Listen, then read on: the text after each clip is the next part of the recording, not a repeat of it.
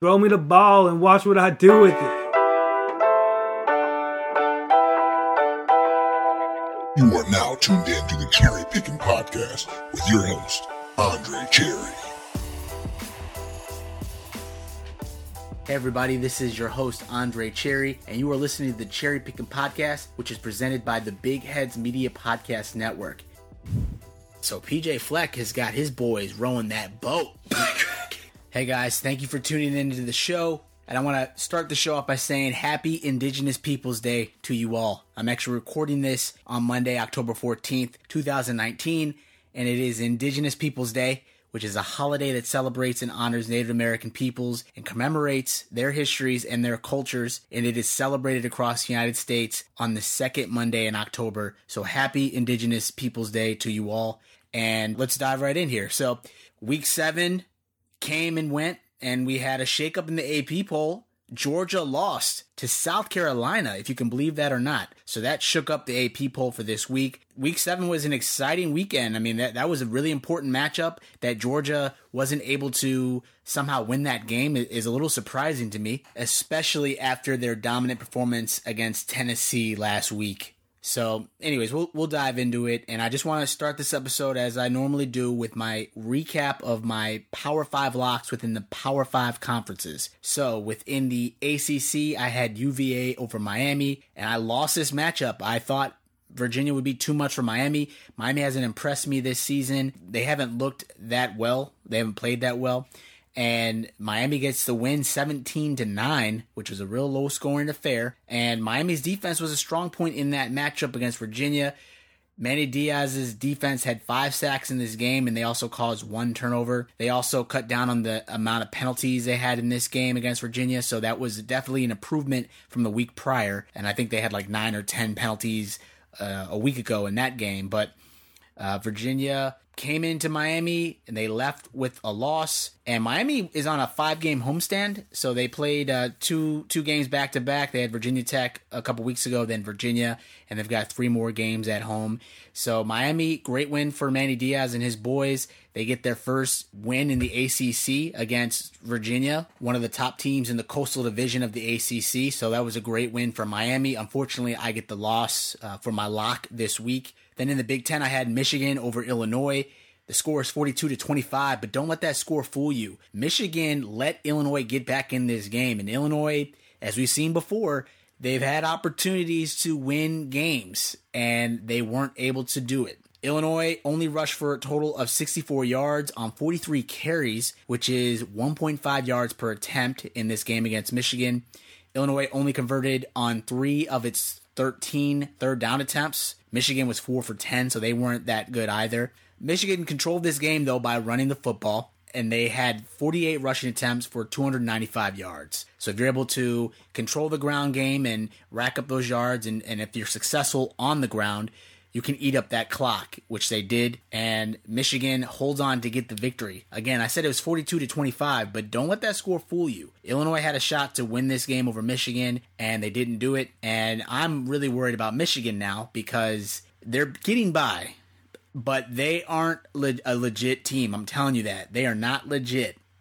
And this game against Illinois proved it. Then in the Big 12, I had Baylor over Texas Tech. Baylor is a team that I'm, going to keep a close eye on the rest of the way. Former Temple head coach Matt Rhule is the new coach at Baylor. He's been there for a few years now, and Baylor is undefeated in the Big 12. They're looking they're looking good. Baylor uh, gets the win against Texas Tech by a score of 33 to 30. This game actually went to double overtime, so this was a real hard fought contest against Texas Tech, and both of these teams put up a combined 1,035 yards of offense. So they were slinging that ball around in this game this past weekend in week seven. It wasn't the cleanest game for Baylor. The Bears had three turnovers from quarterback Charlie Brewer. He threw for 352 yards, though. That, you know, a lot of yards. Karma is a B. Karma is a big B. Receptions for Brewer this season. So they're going to have to watch the game tape and see, you know, how they can correct some of those issues moving forward. But three turnovers from Charlie Brewer. He hadn't thrown a turnover at all earlier in the season. So uh, Texas Tech's defense really stepped up big time in this matchup against Baylor. And the Baylor Bears were also penalized 10 times for 83 yards. You've heard me talk about it on the podcast before. penalties are not a good thing, and if you have multiple penalties like that, there may be a bigger issue there. And so they they're going to have to really take this back. Matt Rhule and, and his coaching staff are going to have to take this back, watch the film, and see where they can correct some of those issues so they're not being penalized ten times for 83 yards. So that was uh, those were some of the notes from that game. I lived to see another day with Baylor, so um, you know, great victory for the Baylor Bears and a great win for me for my Power Five locks. And then in the Pac-12, I had Utah over Oregon State. Utah is a team that I predicted to make it to the college football playoffs this season. They had a loss earlier in the season, but I'm still tracking Utah to see how they can finish the season off and maybe they can make it into the playoffs at the end of the season. But I predicted them to beat Oregon State, and that's what they did by a score of 52 to 7. So Zach Moss, the running back for Utah, he had five carries for 121 yards and two touchdowns on only five carries. So he had a, a, phenomenal day rushing the ball for Utah, and they lived to see another day. Then in the the SEC, I had Georgia over South Carolina. This is where I got my second loss within my Power Five locks for this week. Georgia would end up losing that game to South Carolina by a score of 20 to 17. Georgia was dominating South Carolina in total yards, total first downs, time of possession. However, Georgia had four turnovers, including three interceptions from quarterback Jake Fromm. And these were the first interceptions for Jake Fromm this season. So I know he had some Heisman hype uh, attached to his name coming into this game, and Georgia looked really great against Tennessee last weekend. In fact, Jake Fromm, he sang Rocky Top in the locker room press conference after the game about a week ago after Georgia beat Tennessee by a score of 43 to 14. So all I have to say is karma is for real. I mean, he was trying to be cute, he was trying to be pretty, trying to be funny in that post game interview, and it, it bit him this week. Karma is a B. Karma is a big B. And it, it's just funny how things can just turn in a week in conference play. I mean, the SEC is no joke. And, you know, you get a win against Tennessee, you're feeling good. And then South Carolina, you just implode. And that's what they did. Georgia was a, a, team this season that I thought could make a serious run at the college football playoffs this year, but this loss hurts. And it's going to be really competitive down the stretch here. There's going to be a lot of teams vying for an opportunity to go to the playoffs, and a win against South Carolina is not helping your resume. That's a that's a pretty bad loss for Georgia. And so, you know, we'll see if they can regroup and come back from this this embarrassing loss to South Carolina, but uh, that's a devastating loss for my Power Five locks for this week. As a result, I went three and two. Overall, I'm 28 and seven on predicting these Power Five locks each week through the first seven weeks. If I look at it from how I did last season at this same time, I was 29 and 6 at this point last season. This season I'm 28 and 7. So just a game difference there. So I'm, I'm trying to get better. I want to get 5 and 0 locks and that's exactly what I tend to do this weekend for week 8 action. So if we look at it in the week 8 locks for this week, I have in the ACC Miami over Georgia Tech, I just mentioned Miami got its first win in the ACC in week seven against Virginia at home, which is a great win for Manny Diaz. And Miami rolls on. I think they're going to get another win against Georgia Tech this weekend. And it's funny because Miami's head coach, Manny Diaz, was the Temple head coach last season for about 13 days or so. And he will be facing former Temple head coach Geoff Collins, who also was the coach last season for about two years. So this week it's the battle of the former Temple head coaches. I think Manny Diaz will get the victory in this matchup against Georgia Tech. Georgia Tech is is not uh, not looking good. That's a project. I mean, they've had to change their offense, their whole scheme around. But uh, I'm sure good things are on the horizon for Geoff Collins if you give him some time to put his team and put his system in place. And uh, we'll see what Georgia Tech can do next season. But in the ACC, Miami over Georgia Tech. In the Big Ten, I'm picking Minnesota over Rutgers. I played the soundbite in the beginning. Minnesota's looking really well. I mean, they are 6 and 0 right now. They are bowl eligible. And Minnesota will most likely win these next two games before potentially losing four straight to end the season. So they're going to get a win over Rutgers. But if we look at the four games to end their season, they play Penn State at home. That's a loss. They're going to go on the road to Iowa, which will probably be a loss because Iowa is a, a good team at home. Northwestern is not a gimme win for Minnesota. And I would think, if anything, Northwestern could potentially win that game. They could potentially upset Minnesota in that matchup. And then they end the season, Minnesota does, at home against Wisconsin. So they aren't going to win those four games to end the season. But hats off to PJ Fleck, who is 6 and 0, and his Gophers are bowl eligible. And that's really what you want at the end of the day to be bowl eligible. But Minnesota certainly has a great opportunity here to possibly win the Big Ten West. But like I said, they're they got a tough schedule to end the season, so I, I don't think that will be likely. But great job for Minnesota that they're six and zero oh right now and bowl eligible. Keep rowing that boat, PJ. So PJ Fleck has got his boys rowing that boat. then in the Big Twelve, I have Texas over Kansas. I think this will be a bounce back win for Texas this week after the brutal losses last weekend. In the Pac 12, I'm taking Stanford over UCLA. This should be no contest for Stanford, for those Stanford tree. Stanford dominates UCLA in this game. I'm calling that. And then in the SEC, Auburn over Arkansas. So let me run that back one more time. In the ACC, Miami over Georgia Tech. In the Big Ten, Minnesota over Rutgers. In the Big 12, Texas over Kansas. In the Pac 12, Stanford over UCLA. And in the SEC, Auburn over Arkansas. So now, real quick, if we recap the games from Week Seven, there were a few matchups that I really had my interest on, and uh, those games were Florida State versus Clemson. And I was interested in this game just because of the historical meaning of what this game meant in the past. Florida State and Clemson used to be two powerhouse teams within the Atlantic Division of the ACC, and then just overall within the ACC. I mean, these were some of the two best teams consistently in the past. But Florida State looks like a shell of its former self. And Florida State would end up getting embarrassed, I guess you could say, to Clemson by a score of 45 to 14. Travis Etienne looked more like himself in this matchup.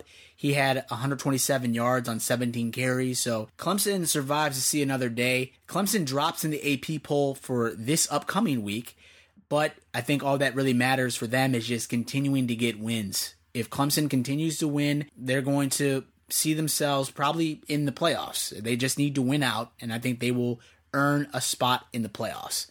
Because even though Clemson uh, hasn't played the toughest schedule this season as a result of the ACC being down, I just don't think you can discredit the national former national champions from being in the playoffs at the end of the season if they are undefeated.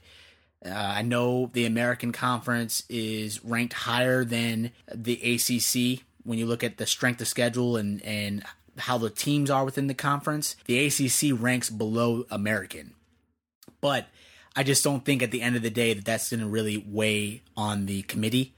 I think Clemson, if they win out, they will most likely be in the playoffs. Then we had number six Oklahoma versus number 11 Texas. This is the Red River Showdown, Red River rivalry, Red River shootout.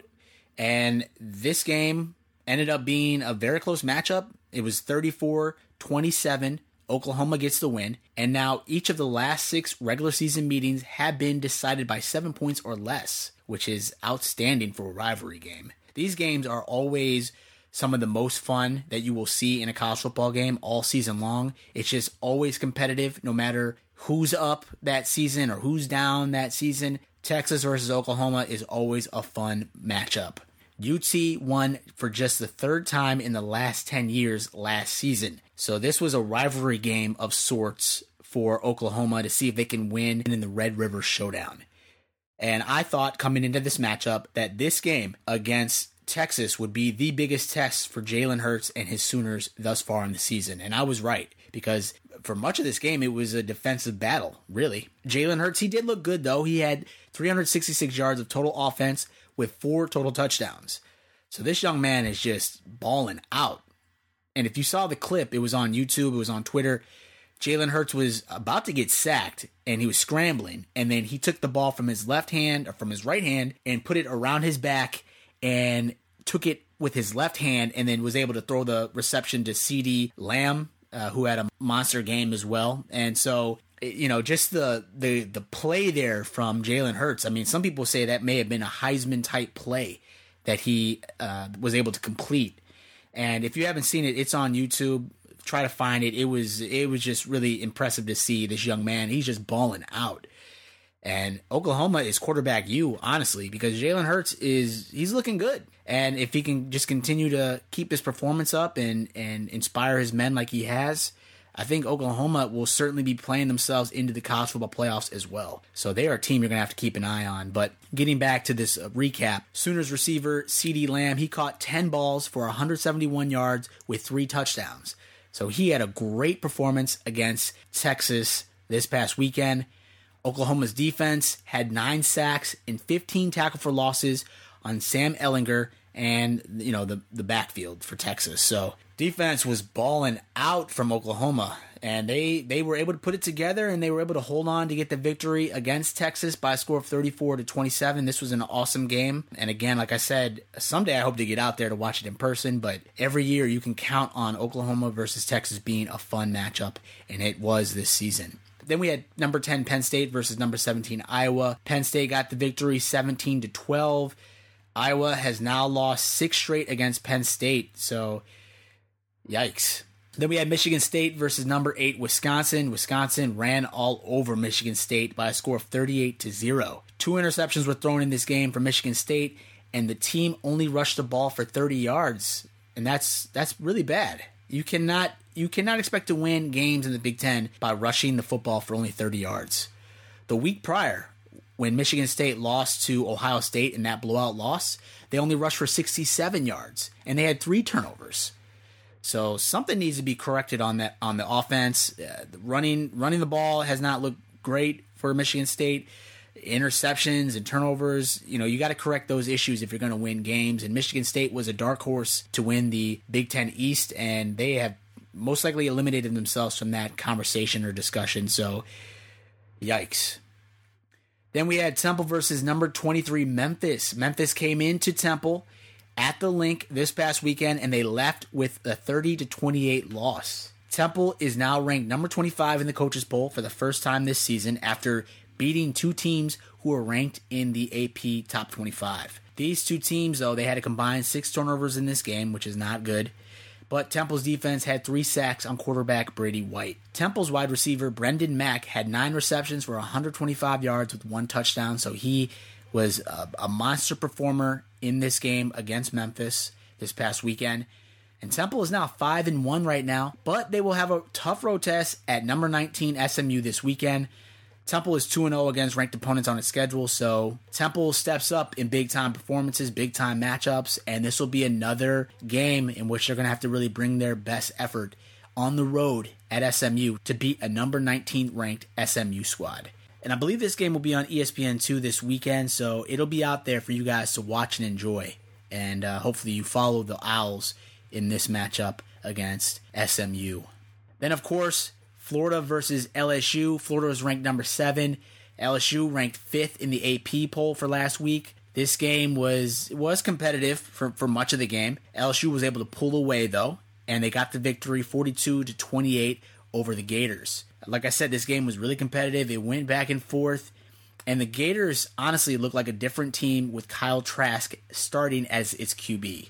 And so I think that's a really great improvement improvement from Feleipe Franks, and I think they're going to have an interesting battle next season to see who the quarterback should be. But Kyle Trask looks really good for the Gators. However, he did throw an interception in this game, but both starting quarterbacks threw for three touchdowns. LSU's running back Clyde Edwards Helaire was the big performer of the night. He rushed for 134 yards on 13 carries with two touchdowns, which proved to be the difference in this game. He he had a great performance, and uh, LSU rolls on. I mean, LSU is a team that I think will make it to the playoffs this season, and they've impressed me thus far. So I'm really excited to see what the Tigers can do the rest of the way. LSU has now won seven out of the last 10 meetings with the Gators.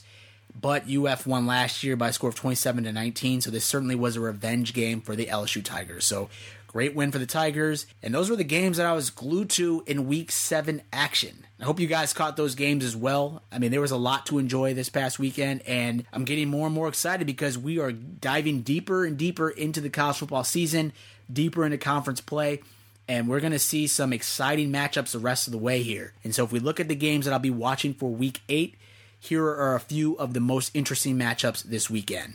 So in the ACC, we have number 3 Clemson versus Louisville. I think this will be an upset alert for Clemson this week. Louisville, you know, they're 0 5 against Clemson in ACC play, but these two teams are first and second in the ACC Atlantic Division, which is a great start for head coach Scott Satterfield for Louisville, who is in his first year with the Cardinals. He was previously the coach at Appalachian State. So Louisville has surprised a lot of folks, and they played very well. They've stayed in games. Uh, that Notre Dame matchup earlier in the season uh, was really competitive. So I I wouldn't say that this is a runaway win for Clemson. I, I think if anything, Clemson needs to be on upset alert against Louisville because this could be this could be a really great game. It has the makings for an upset. So I'm to be watching that game for sure. Then we have NC State versus Boston College. My heartstrings are with NC State. Plain and simple, NC State needs to win this game to remain competitive within the Atlantic Division of the ACC this season. I think they'll get the win against Boston College, but they just have to go out and do it. Then we have Duke versus Virginia, and it's crazy because in the Coastal Division of the ACC, there's currently a three way tie for first place in the standings amongst three basketball schools Duke, Virginia, UNC. These schools are right at the top of the conference standings right now in the Coastal. So I'm really excited to see who comes out of this game, Duke versus Virginia. It's going to be a fun one. Then we have Iowa State versus Texas Tech in the Big 12. I think this could be a really good matchup. Iowa State is currently tied with Texas for second in the current Big 12 standings. So Iowa State is still playing themselves into great position to who knows make it to the Big 12 championship game. So we'll see what they can do. Then we have number 18 Baylor versus Oklahoma State. This will be a big test for Baylor, who is currently tied in first place in the Big 12 standings with 3 0 conference record and a 6 0 record overall. So Baylor is balling out. They are they are doing really well this season, and I'm predicting Matt Rhule is going to make that jump to the pros after this season.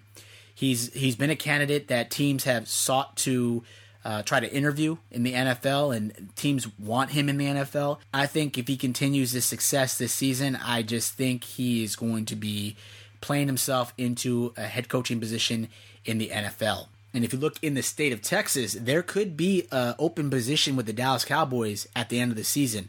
Some people are thinking that Jason Garrett will lose his head coaching position with the Cowboys, and Matt Rhule could be a fit for the Cowboys. I mean, he's in state, he's in Waco, and so who knows? He could end up with the Cowboys. I'm just I'm just throwing that out there. Then in the Big Ten, we have number 16 Michigan versus number 10 Penn State. Penn State is playing very well this season. Uh, Penn State is limiting its opponents to only 8.2 points per game, which is best for second in the entire FBS, while also scoring the ninth most points in all of college football with 42 points per game.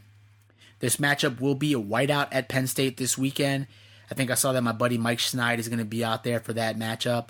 So I hope you enjoy that, Mike. And maybe next time we can coordinate and get get to a game together because I've never actually seen a game at Penn State, but that's got to be an awesome experience to go to Penn State at a whiteout game. So that's what's up. Michigan will be in some trouble. Illinois came back in that game against Michigan this past weekend, and they brought the score to within three points with 12 minutes in the fourth quarter. So a lot of folks in Michigan, a lot of Michigan fans were a little nervous that Illinois would get the upset win over Michigan this past weekend. And if Illinois had done that, Michigan's hopes of making it to the conference championship game and making it to the playoffs would have been entirely dashed. So that would have been a great win for Illinois had they gotten it.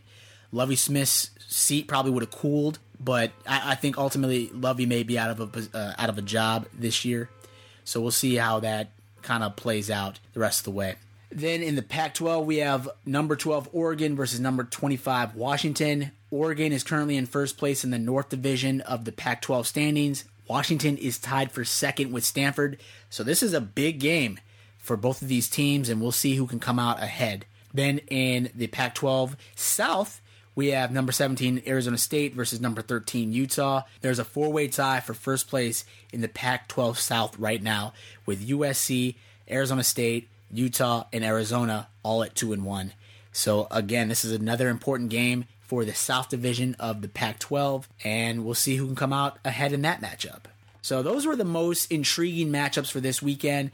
The SEC didn't really have any games that were too intriguing or jumped out to me. But I think these matchups that I just mentioned will be the most interesting matchups of the weekend. So I hope you guys watch some of these games. Hope you enjoy it.